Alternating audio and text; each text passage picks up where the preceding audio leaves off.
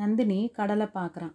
பழுவேட்டரையர் ஏறிக்கிட்டு போன படகு பார்த்திபேந்திரனுடைய கப்பலை நெருங்கிக்கிட்டு இருந்தது. நந்தினி பெருமூச்சு விடுறான். அது பார்த்திபேந்திரனுடைய நெஞ்சில் புயல் மாதிரி அடிக்குது. தேவி, சொல்லுங்க, நான் செய்ய வேண்டியது என்ன அப்படின்னு சொல்லுங்க. உங்களுக்கு உகந்தது, எனக்கு உகந்தது அப்படின்னு பிரித்து சொல்ல வேண்டிய அவசியம் இல்லை. உங்களுக்கு எது உகந்ததோ அதுதான் எனக்கு உகந்தது அப்படிங்கிறான் பல்லவ வீரன். அவனோட மனசில் விசித்திரமான எண்ணங்கள் எல்லாம் அந்த நேரத்தில் தோணுது. இந்த பொண்ணு அந்த கொடிய கிழவன்கிட்ட அகப்பட்டுக்கிட்டு கூண்டு கிளிய மாதிரி தவிச்சுக்கிட்டு இருக்கிறா, இதில் சந்தேகமே இல்லை. அந்த காட்டு பூனைகிட்டிருந்து இவளை ஏன் விடுதலை செய்யக்கூடாது?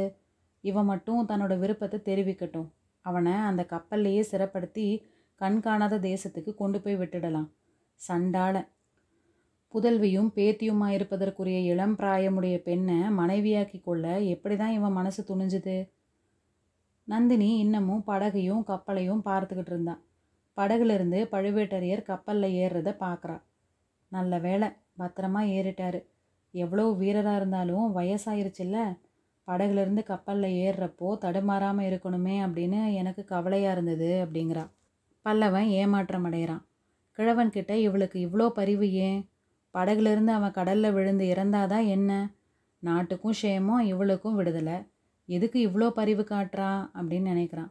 கிழவருக்கு சோழ குலத்தாரிடம் எவ்வளோ அபிமானம் அப்படிங்கிறது இன்றைக்கு தான் எனக்கு தெரிஞ்சுது. இளவரசருக்கு ஆபத்து அப்படின்னதும் எப்படி துடிதுடிச்சு போயிட்டாரு.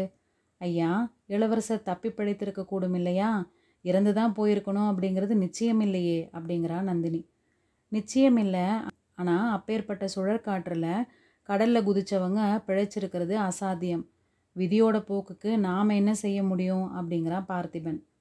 இதுக்கு விதி காரணம் இல்லை, அந்த பழையாறை ராட்சசியோட பேராசை தான் காரணம். உங்களுக்கு தெரியுமா, குந்தவை தேவிக்கு சோதிடத்திலும் ரேகை சாஸ்திரத்திலும் அபார நம்பிக்கை. தம்பியோட ஜாதகத்தையும் கை ரேகையையும் பார்த்து வச்சுக்கிட்டு அவன் மூணு உலகையும் ஆளும் சக்கரவர்த்தியாக போகிறான் அப்படின்னு நம்பிக்கை வச்சுட்டு இருந்தான்.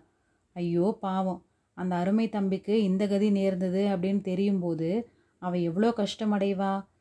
அந்த சமயம் நான் அவள் கூட இருந்து ஆறுதல் சொல்லணும் போல் இருக்குது அப்படிங்கிறா நந்தினி. இந்த மாதிரி சொன்ன நந்தினியோட குரலில் குதூகலம் தெரிஞ்சுது. பல்லவன் ஒரு கணம் ஆச்சரியப்பட்டு போனான். அதுக்கப்புறம் தன்னோட செவிகளில் தான் கோளாறு அப்படின்னு தீர்மானிச்சுக்கிட்டான். ராணி, நீங்கள் எதுக்காக ஆறுதல் சொல்லணும்? அவளுடைய பேராசையினால் நேர்ந்த விபரீதம் தானே இது, அதுக்காக அவள் கஷ்டப்பட வேண்டியது தான் அப்படிங்கிறான். அது எப்படி ஐயா? அவள் கண்ணில் ஒரு சொட்டு கண்ணீர் துளிர்த்தா நெஞ்சு பதறவங்க சோழ நாட்டில் ஆயிரம் பதினாயிரம் பேர் இருக்கிறாங்க. அவள் சக்கரவர்த்தியோட செல்வ புதல்வி, மூன்று உலகத்துலேயுமே ஈடு இணையில்லாத அழகி அப்படிங்கிறா. நானும் ஒரு சமயம் அந்த மாதிரி தான் நினச்சிட்டு இருந்தேன். அதாவது உங்களை பார்க்குறதுக்கு முன்னாடி. என்னை பார்த்ததுக்கப்புறம் என்ன நினைக்கிறீங்க? குந்தவை தேவியோட அழகு உங்களுடைய பாதத்தின் சுண்டு விரல் அழகுக்கு இணையாகாது அப்படின்னு நான் நினைக்கிறேன். இப்போ இப்படி தான் சொல்லுவீங்க. நாளைக்கு அவளை பார்த்தா நான் ஒருத்தி இந்த உலகத்தில் இருக்கிறேன் அப்படிங்கிறதையே மறந்துடுவீங்க. ஒரு நாளும் மாட்டேன். என்ன சோதனை செய்து பாருங்க அப்படின்னு தானே சொல்கிறேன். உங்கள் கட்டளை என்ன அப்படின்னு இந்த நிமிஷமே சொல்லுங்க அப்படிங்கிறா பார்த்திபேந்திரன். கட்டளையிடுற பாக்கியதை எனக்கு கிடையாது, விண்ணப்பம் செய்துக்கிறேன். பெரிய பழுவேட்டரையரை நான் கல்யாணம் பண்ணிக்கிட்டதுக்கப்புறமா சோழ நாட்டில் பிளவும் குழப்பமும் ஏற்பட்டிருக்கிறதா சிலர் அவதூறு சொல்கிறாங்க. அது பொய் அப்படிங்கிறத நிரூபிக்க விரும்புகிறேன். அதுக்குத்தான் உங்களோட உதவியை நாடுறேன் அப்படிங்கிறா நந்தினி. பார்த்திபேந்திரன் கொஞ்சம் ஏமாற்றம் அடைந்தான். நந்தினி அவளுக்காக ஏதோ ஒரு கஷ்டமான காரியத்தில் தன்னை ஏவுவா அப்படின்னு நினச்சிட்டு இருந்தான். அதை நிறைவேற்றி அவளை மகிழ்விக்க ஆர்வம் கொண்டிருந்தான். ஆனால் அவள் ராஜ்ய காரியத்தை பற்றி எதுவோ சொல்கிறா. சொல்லுங்க ராணி, உங்கள் விருப்பம் எதுவாக இருந்தாலும் சொல்லுங்க. ஐயா, சோழ நாட்டில் அமைதி ஏற்படாமல் தடுத்துட்டு வந்தவ இளைய பிராட்டி.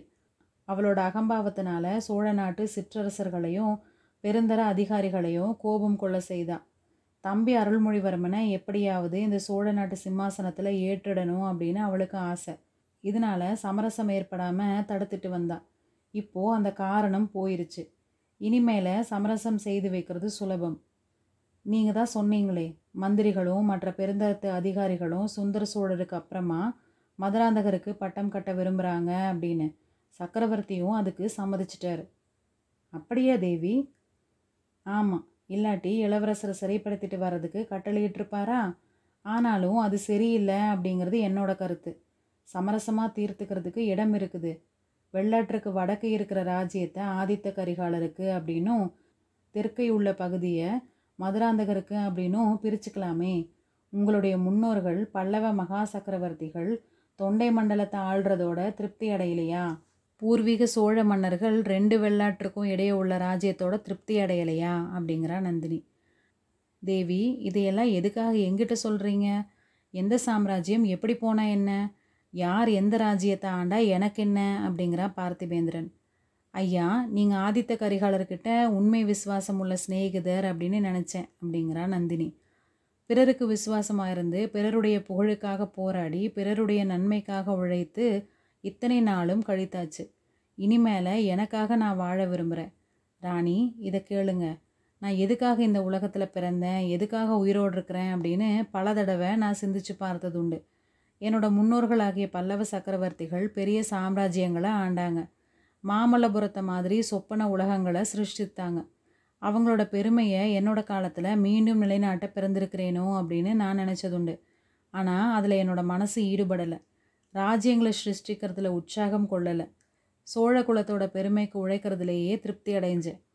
ஆதித்த கரிகாலரோட ஸ்நேகத்தில் மகிழ்ந்தேன். இப்படியே என்னோடய வாழ்நாளை கழிச்சிடுறது அப்படின்னு தான் நினச்சிட்டு இருந்தேன். இன்றைக்கு தான் என்னோடய கண்கள் திறந்தது. கொஞ்சம் முன்னாடி தான் நான் பிறந்தது எதுக்காக அப்படின்னு தெரிஞ்சுக்கிட்டேன். இதோ கேளுங்க. அந்த கடல் அலைகளோட குரல் என் உள்ளத்தின் குரலை ஆமாம் ஆமாம் அப்படின்னு ஆமோதிக்குது. அதோ காட்டில் வாழ்கிற பறவைகள் எல்லாம் சரி சரி அப்படின்னு கூவுது. தேவி, சோழ சாம்ராஜ்யத்தை பங்கு போடுறது பற்றி எங்கிட்ட சொல்ல வேண்டாம். வேறு ஏதாவது சொல்லுங்கள். கடல்களுக்கு அந்த பக்கம் இருக்கிற பவளத்தீவிலிருந்து விலை மதிக்க முடியாத பவளங்களை கொண்டு வர சொல்லுங்கள். ஆழ்கடலோட அடியிலிருந்து முத்துக்களை கொண்டு வர சொல்லுங்கள். மேருமலையோட உச்சி சிகரத்தில் ஏறி சஞ்சீவி மூலிகையை கொண்டு வர சொல்லுங்கள். மேகமண்டலத்துக்கு மேலே பறந்து நட்சத்திரங்களை பறிச்சிட்டு வந்து ஆரம் தொடுத்து உங்கள் கழுத்தில் போட சொல்லுங்கள். பூரண சந்திரனை கொண்டு வந்து தங்களுடைய முகம் பார்க்கும் கண்ணாடியாக தரும்படி சொல்லுங்கள் அப்படிங்கிறா பார்த்திபேந்திரன். போதும் ஐயா, என்னை ஏற்கனவே அந்த பழையாறை பிராட்டி பைத்தியம் அப்படின்னு சொல்லிட்டுருக்கிறா. உண்மையாகவே எனக்கு பைத்தியம் பிடிக்க செஞ்சிடாதீங்க அப்படிங்கிறா நந்தினி. பார்த்திபேந்திரன் கொஞ்சம் வெக்கமடைகிறான். பைத்தியம் பிடிச்சிருக்கிறது எனக்கு தான், மன்னிச்சுக்கோங்க. உங்களோட விருப்பத்தை முதல்ல தெரிவிங்க அப்படிங்கிறான். சோழ நாடெல்லாம் தமிழகமெல்லாம் எனக்கு ஏற்பட்டிருக்கிற கெட்ட பெயரை பூக்கிக்க விரும்புகிறேன். அதுக்கு தான் உங்கள் உதவியை நாடுறேன். நான் இந்த கிழவரை கல்யாணம் பண்ணிக்கிட்டது காரணமாக சோழ குலத்துக்கே கேடு வந்துருச்சு அப்படின்னு ஜனங்க பேசிக்கிறாங்களாம். மதுராந்தக தேவரை ராஜ்ய ஆசை கொள்ள செய்தது நான் தான் அப்படின்னு சொல்கிறாங்களாம். சோழ நாட்டு சிற்றரசர்களை அவர் பக்கம் திருப்பினதும் நான் தான் அப்படின்னு சொல்கிறாங்களாம். இந்த அவப்பெயரோட இறந்து போகிறதுக்கு நான் விரும்பலை. இறந்து போகிறத பற்றி ஏன் பேசுகிறீங்க, என்னை துன்புறுத்துறக்காகவா அப்படிங்கிறான் பார்த்திபன். பல்லவகுமாரா, உங்களுக்கு ரேகை சாஸ்திரம் தெரியுமா? ரேகை சாஸ்திரத்தில் உங்களுக்கு நம்பிக்கை உண்டா அப்படின்னு நந்தினி சம்மந்தமில்லாத ஒரு கேள்வியை கேட்குறான். பார்த்திபேந்திரன் அதுக்கு பதில் சொல்லாமல் எங்கே கையை காட்டுங்க அப்படிங்கிறான். நந்தினி வலது கையை நீட்டுறான். அதை பார்த்திபேந்திரன் கொஞ்சம் நேரம் ஒத்து பார்த்துட்டு, ஆச்சரியமான ரேகைகள், இந்த மாதிரி பார்க்குறதே அபூர்வம், அந்த கையையும் கொஞ்சம் காட்டுங்க அப்படிங்கிறான். நந்தினி இன்னொரு கையையும் நீட்டுறா. பல்லவன் அதையும் பார்த்துட்டு, தேவி, இதுக்கு முன்னாடி யாராவது உங்கள் கைகளோட அதிசயமான ரேகைகளை பார்த்துட்டு ஏதாவது சொல்லியிருக்கிறாங்களா அப்படின்னு கேட்குறான். ஆமாம், பழையாறை இளைய பிராட்டி ஒரு தடவை என்னோடய கையை பார்த்துட்டு நான் அற்பாயுள்ள சாவேன் அப்படின்னு சொன்னான். அது உண்மைதான் அப்படிங்கிறான் பார்த்திபேந்திரன். நீங்களுமா அப்படி சொல்கிறீங்க அப்படிங்கிறா நந்தினி. ஆனால் அவள் அறகுறையாக சாஸ்திரம் படித்தவ அப்படின்னு தெரியுது.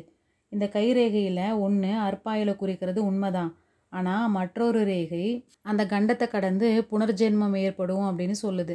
அந்த புனர்ஜென்மத்துக்கு அப்புறம் கடல் கடந்த பல நாடுகளுக்கு பிரயாணம் செய்கிற பாக்கியம் உண்டு அப்படின்னும், மன்னாதி மன்னர்களுக்கு கிடைக்காத ஆனந்த வாழ்க்கை ரொம்ப காலம் உண்டு அப்படின்னு சொல்லுது. இவ்வளவும் தற்செயலாக கடற்கரையில் சந்தித்த ஒரு இளைஞனுடைய உண்மை அன்பினால் கிடைக்கும் அப்படின்னு சொல்லுது. உங்களுடைய சின்னஞ்சிறு விருப்பத்தை நிறைவேற்றுறதுக்காக அவன் தன்னோட உயிரையே அர்ப்பணம் செய்வான் அப்படின்னும் ரேகைகள் மிக தெளிவாக சொல்லுது அப்படிங்கிறான். இந்த மாதிரி சொல்லிக்கிட்டே பார்த்திபேந்திரன் சட்டுன்னு நந்தினியோட விரிந்த இரு கைகளையும் பற்றி தன்னோட கண்களில் உற்றிக்கிறான். நந்தினி கைகளை உதறி விடுவிச்சுக்கிறா. சீச்சி, இது என்ன காரியம் செய்கிறீங்க அப்படிங்கிறா. மன்னியுங்க, இவை உங்களோட கரங்கள் அப்படிங்கிறத நான் மறந்துட்டேன். ரெண்டு செந்தாமரை மலர்கள் அப்படின்னு நினச்சிக்கிட்டேன் அப்படிங்கிறான். பழுவேட்டரையர் பார்த்திருந்தாருன்னா உங்களை ஈட்டி முனையில் கழுவேற்றி இருப்பார். தேவி, உங்களுக்கு கொடுக்கறதுக்காக எனக்கு இருக்கிறது ஒரு உயிர் தானே அப்படின்னு தான் நான் கவலைப்படுறேன் அப்படிங்கிறான். அந்த ஒரு உயிரையும் இப்படி கொடுப்பானேன்?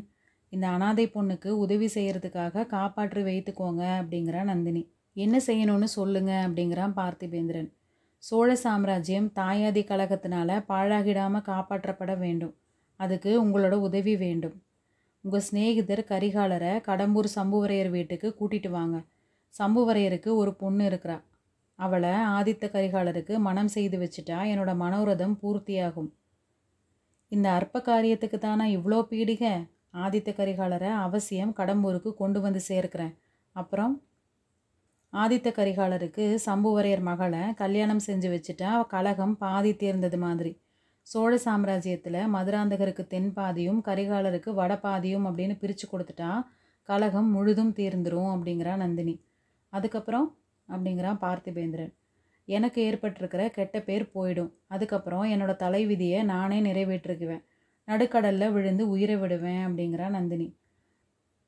நான் பின்தொடர்ந்து வந்து உங்களை காப்பாற்றுவேன்.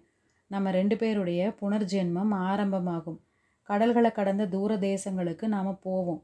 அங்கே உங்களுக்காக ஒரு மாபெரும் ராஜ்யத்தை ஸ்தாபிப்பேன் அப்படிங்கிறா பார்த்திபன். ஐயா, இப்படியெல்லாம் பேச வேண்டாம். நான் தென் தமிழ்நாட்டு பத்தினி பெண்களோட மரபில் வந்தவ. பழுவேட்டரையருடைய தர்ம பத்தினி. தேவி, எங்கிட்ட உண்மையை சொல்லுங்கள். இந்த கிழவரை எதுக்காக கல்யாணம் பண்ணிக்கிட்டீங்க? இவர் மேலே காதல் கொண்டா, இல்லாட்டி இவருடைய பலாத்காரத்துக்காகவா அப்படிங்கிறான் பல்லவன். நந்தினி பெருமூச்சு விடுறா. அவளோட கண் விழிகள் மேல் நோக்கி போகுது. ஏதோ பழைய துயரமான ஞாபகங்களில் கொஞ்ச நேரம் ஆழ்ந்திருந்தா அப்படின்னு தோணுச்சு. பாவம், கிழவர் பேரில் பழி சொல்ல வேண்டாம். மனதார இஷ்டப்பட்டு தான் இவரை கல்யாணம் பண்ணிக்கிட்டேன் அப்படிங்கிறா. ஏன், எதுக்காக? இவர்கிட்ட அப்படி என்ன கண்டீங்க? இவர்கிட்ட ஒன்றும் காணலை. அரண்மனை வாழ்வுக்கும் அதிகாரத்துக்கும் ஆசைப்பட்டு நானாக தான் இவரை கல்யாணம் பண்ணிக்கிட்டேன். என்னால் நம்ப முடியாது. உங்களால் நம்ப முடியாது தான், ஆனாலும் அது உண்மைதான். சின்னஞ்சிறு வயசுலேருந்து என்னை ஒருத்தி ஏழைனும் அனாதைனும் ஏளனம் செய்துட்டு வந்தா. அரசகுலத்து பிள்ளைகளோட விளையாடுற உரிமை கூட கிடையாது அப்படின்னு சொல்லிட்டு வந்தா. அந்த அவமதிப்பை பொறுக்க முடியாமல் இந்த தவறை செய்தேன் அப்படிங்கிறா நந்தினி. தேவி, அப்படி உங்களை அவமதித்த பெண் பேய் யார் அப்படிங்கிறான் பல்லவன். தெரியலையா, யூகிக்க முடியலையா அப்படிங்கிறா நந்தினி. இளைய பிராட்டி குந்தவை தானே அப்படிங்கிறான் பல்லவன். ஆமாம், அவளுக்கு ஒரு நாள் நான் புத்தி புகட்டியே தீருவேன் அப்படிங்கிறா பார்த்திபேந்திரன். கடவுளே அவளுக்கு தண்டனை கொடுத்துட்டாரு. அருமை தம்பியும் ஆருயிர் காதலனும் ஒரே போக்கில் போயிட்டாங்க. இப்போது அவளோட நிலையை நினச்சா எனக்கு அனுதாபமாக இருக்குது அப்படிங்கிறா நந்தினி. இந்த தண்டனை அந்த அகம்பாவக்காரிக்கு போதவே போதாது அப்படிங்கிறான் பல்லவன். கொஞ்சம் முன்னாடி நான் உங்களை வேண்டிக்கிட்ட காரியத்துக்கு உதவி செய்தால் அவளோட தண்டனை பூர்த்தியாகும். சோழ சாம்ராஜ்யத்துக்கு தனி நாயகியாக இருக்கணும் அப்படிங்கிற அவளோட ஆசை மண்ணோட மண்ணாகும். உங்கள் விருப்பத்தை நிறைவேற்றுறேன். பரிசு என்ன தருவீங்க? எது கேட்டாலும் தருவேன். தமிழ் பெண் குலத்தோட மரபுக்கு மாறுபடாத எதை கேட்டாலும் தர்றேன் அப்படிங்கிறா நந்தினி. ராணி, மேலை நாடுகளில் ஒரு புதிய சமயம் தோன்றி இருக்குதான். அரபு தேசம், பாக்தாத் தேசம், பாரசீகம் முதலான தேசங்களில் அது பரவி இருக்குதான். அந்த சமய கோட்பாட்டின்படி கல்யாணமான தம்பதிகள் விரும்பினா பிரிஞ்சிடலாம். அதற்கு சடங்கு இருக்குதான். ஸ்திரீகள் கூட வேற கல்யாணம் செய்துக்கலாமாம். ஆமாம், நானும் கேள்விப்பட்டிருக்கிறேன். நாம் அந்த நாடுகளுக்கு போயிடலாம். அந்த சமய கோட்பாட்டில் சேர்ந்துடலாம். அப்படியெல்லாம் சில சமயம் நானும் பகல் கனவு காண்பதுண்டு. ஆனால் அது நடக்கிற காரியமா அப்படிங்கிறா நந்தினி. தேவி, ஏன் நடக்காது? அவசியம் நடக்கும். நீங்கள் மட்டும் சம்மதிச்சா நடக்கும். உங்கள் கூட கப்பல் ஏறி கடல் கடந்து போவேன். தூர தேசங்களில் இறங்குவேன். இந்த கையில் பிடிச்ச கத்தியோட வலிமையினால் பெரிய ஒரு ராஜ்யத்தை ஸ்தாபிப்பேன். நவரத்ன சகிதமான சிங்காதனத்தில் உங்களை ஏற்றி வைப்பேன். உங்களுடைய சிரசில் பார்த்தவங்க கண் கூசும்படியான மணி மகுடத்தை சூட்டுவேன். இதுக்காகத்தான் நான் பிறந்திருக்கிறேன். இதுக்காகத்தான் இவ்வளோ போர்க்களங்களையும் சாகாமல் உயிரோடு இருக்கிறேன் அப்படிங்கிறான் பல்லவன். ஐயோ, அதோ என்னோட கணவர் திரும்பி வந்துட்டுருக்கிறார். படகு கரையை நெருங்கிட்டுது.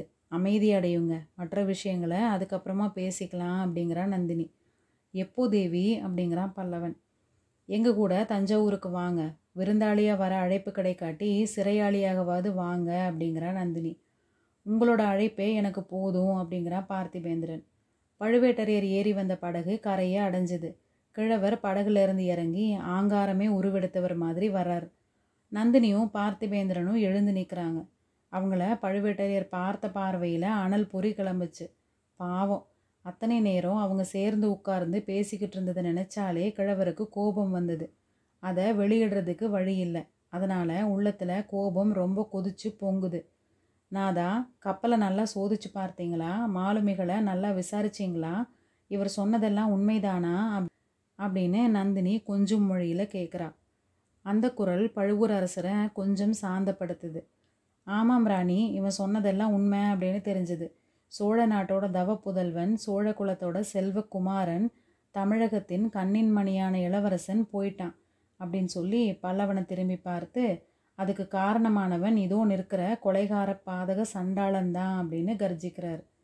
ஐயா, அதுக்கு காரணம் நான் இல்லை, என் மேலே பழி போடாதீங்க. இளவரசரை கடல் கொண்டதற்கு காரணம் சோழ நாட்டையே ஆட்டு வைக்கிற பெண் உருக்கொண்ட மோகினி பிசாசு அப்படிங்கிறான் பார்த்திபேந்திரன்.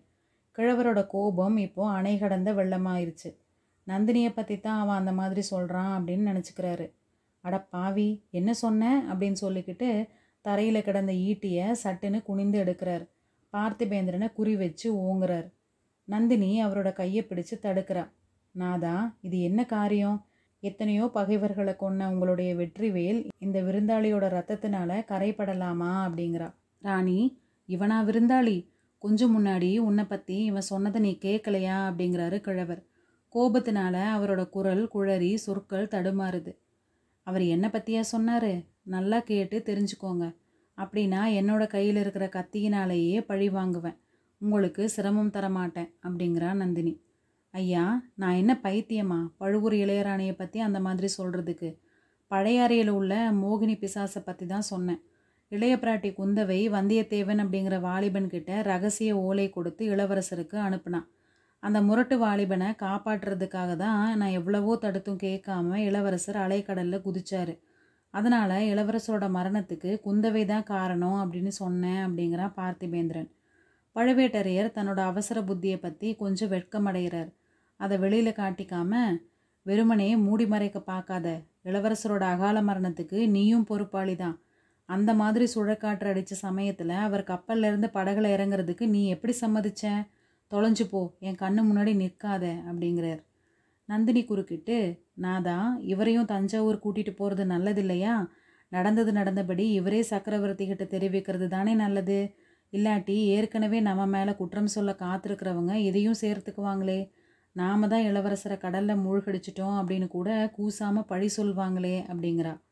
சொன்னால் சொல்லட்டும், அதுக்கெல்லாம் நான் அஞ்சியவன் அல்ல. சொல்கிறவன் நாக்க துண்டிக்க செய்வேன். ஆனால் இவன் நம்மோட வர்றது ஒரு காரியத்துக்கு நல்லது தான். பார்த்திபேந்திரா, ஏன் அங்குமிங்கையும் பார்த்து விழிக்கிற? தப்பி ஓடலாம் அப்படின்னு பார்க்குறியா அப்படின்னு சொல்லி கொஞ்ச தூரத்தில் நின்ன வீரர்களை கை காட்டி அழைக்கிறார். நாலு பேர் விரைந்து வர்றாங்க. இவனை பிடிச்சு கட்டுங்க அப்படின்னு கட்டளையிடுறார். வீரர்கள் நாலு பேரும் பார்த்திபேந்திரனை நெருங்குறாங்க. பக்கத்தில் நெருங்கி வர வரைக்கும் அவன் சும்மா இருந்தான். அதுக்கப்புறம் ஒரு நொடி பொழுதில் தன்னோட கைவரிசையை காண்பிக்கிறான். நாலு வீரர்களும் நாலு பக்கம் போய் விழுந்தாங்க. ஐயா, என்னை கட்டி தலையிடுறதா இருந்தால் மற்றவர்களை அனுப்ப வேண்டாம். வீராதி வீரரும் முப்பத்தாறு போர்க்களங்களில் அறுபத்தி நான்கு காயங்களை அடைஞ்சவருமான பெரிய பழுவேட்டரையர் கையினால் கட்டுப்படுறதுக்கு நான் சித்தமாக இருக்கிறேன். மற்றவங்கள என் பக்கத்தில் கூட நெருங்க விட மாட்டேன் அப்படிங்கிறான். பழுவேட்டரையர் முகத்தில் கொஞ்சம் மலர்ச்சி காணப்பட்டது. நீ வீர பல்லவ குலத்தில் பிறந்த வீரன், சந்தேகமே இல்லை. எங்களோட தஞ்சாவூருக்கு வந்துட்டு போகிறதுக்கு சம்மதம் அப்படின்னா சொல்லு. உன்னை கட்ட வேண்டிய அவசியம் இல்லை அப்படிங்கிறார். அதுதான் என்னோட விருப்பமும். சக்கரவர்த்தியை நேரில் பார்த்து நடந்தது நடந்தபடி சொல்ல விரும்புகிறேன். என் மேலேயும் வீணாக பழி ஏற்பட்டுறக்கூடாது இல்லை அப்படிங்கிறா பார்த்திபேந்திரன். அப்படின்னா உடனே புறப்படுவோம் அப்படிங்கிறாரு பழுவேட்டரையர். அந்த சமயம் அவங்க இருந்த இடத்துக்கு பக்கத்தில் கொஞ்சம் தூரத்தில் காட்டில் இருந்து ஆந்தை ஒன்று கூவுற சத்தம் கேட்குது. நந்தினி சத்தம் வந்த திசையை நோக்கிறாள். அதனால் அவளோட முகத்தில் ஏற்பட்ட மாறுதலை மற்ற ரெண்டு பேரும் கவனிக்கல. இந்த கோடிக்கரை காடு ரொம்ப விசித்திரமானது. இங்கே பட்டப்பகல்லையே கோட்டான் கூவுதே அப்படிங்கிறா பார்த்திபேந்திரன். இன்னும் ரெண்டு தடவை அதே மாதிரி ஆந்தையோட குரல் கேட்குது. நந்தினி திரும்பி பார்த்து, உடனே புறப்பட வேண்டியது தானா? இன்னும் ஒரு நாள் இங்கிருந்து பார்க்குறது நல்லதில்லையா? இளவரசர் ஏதாவது கட்டையை பிடிச்சிக்கிட்டு கரையில் வந்து ஒதுங்கக்கூடும் அப்படிங்கிறா. பார்த்திபேந்திரா, இளையராணியோட மதிநுட்பத்தை பார்த்தியா? நமக்கு இது தோணாமல் போச்சே. ஆமாம், இன்னும் ஒரு நாள் இங்கே இருக்க வேண்டியது தான். இருக்கிறது மட்டும் போதாது, கடற்கரை நெடுகிலும் ஆட்களை நிறுத்தி வைக்கணும், தேடி பார்க்கவும் சொல்லணும் அப்படிங்கிறாரு பழுவேட்டரையர். எனக்கு ஆட்சேபம் இல்லை, ஆனால் இளவரசர் இனி அகப்படுவார் அப்படிங்கிற நம்பிக்கை எனக்கு இல்லை.